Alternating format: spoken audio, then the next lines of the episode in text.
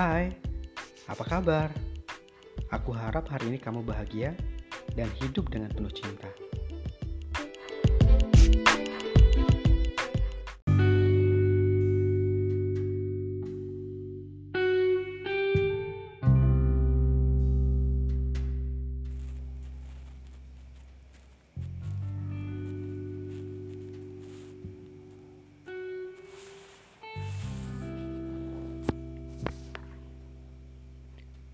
Siapa takut jatuh cinta? Hai, kamu yang baru saja ditinggal oleh kekasih. Apa pun alasannya, semoga kamu baik-baik saja. Setiap pertemuan pasti ada perpisahan.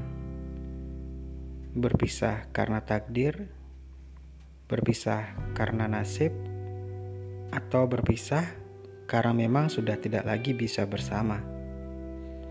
Kamu kuat, dan Tuhan selalu ada di sisimu. Yuk, hapuskan segala kesedihanmu. Coba buka lembaran yang baru. Yang sudah pergi, biarlah pergi. Jangan dipanggil-panggil lagi jika memang hanya bisa menyakiti.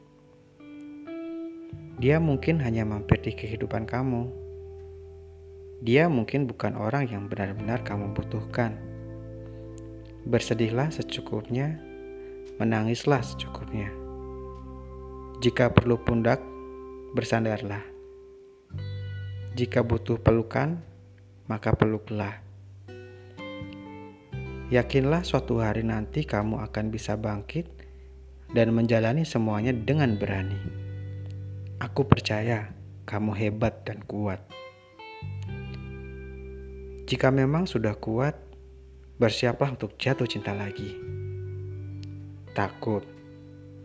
Tidak ada alasan. Ketakutan hanya membuatmu lebih bersedih.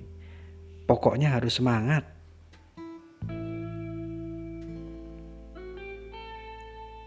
Hai, kamu yang masih takut untuk mengungkapkan perasaanmu ke orang yang kamu sukai. Semoga kamu lebih berani kali ini. Jika ternyata diterima, maka beruntunglah kamu karena bisa bersama dengan orang yang kamu sukai.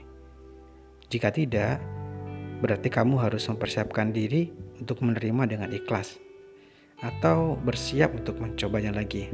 Yeah.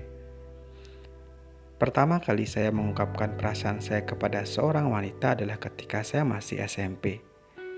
Saya mencoba untuk mengungkapkan perasaan saya melalui sepucuk surat cinta.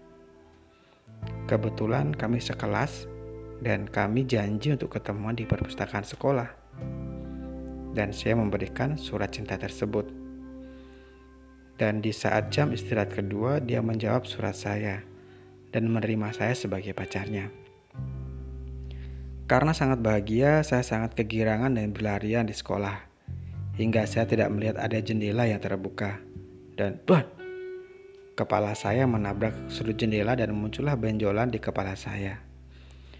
Saat saya masuk ke kelas, semua orang kaget dengan benjolan di kepala saya karena kebetulan itu di jidat bagian depan. Lalu ketua kelas saya membawa saya ke kantin dan benjolan saya dikompres menggunakan es batu.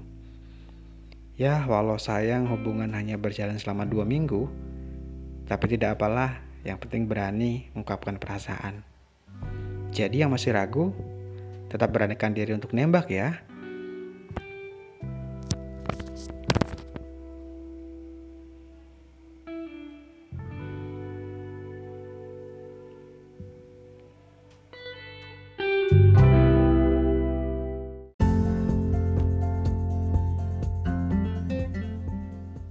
Terima kasih sudah mendengarkan podcast Hidup dengan Penuh Cinta di episode kali ini.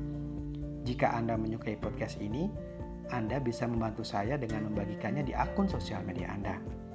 Atau jika Anda ada pertanyaan, bisa ditujukan ke alamat email saya di bakti.pratama.70 at gmail.com Jangan lupa untuk tetap bahagia dan hidup dengan penuh cinta. Sampai jumpa. thank you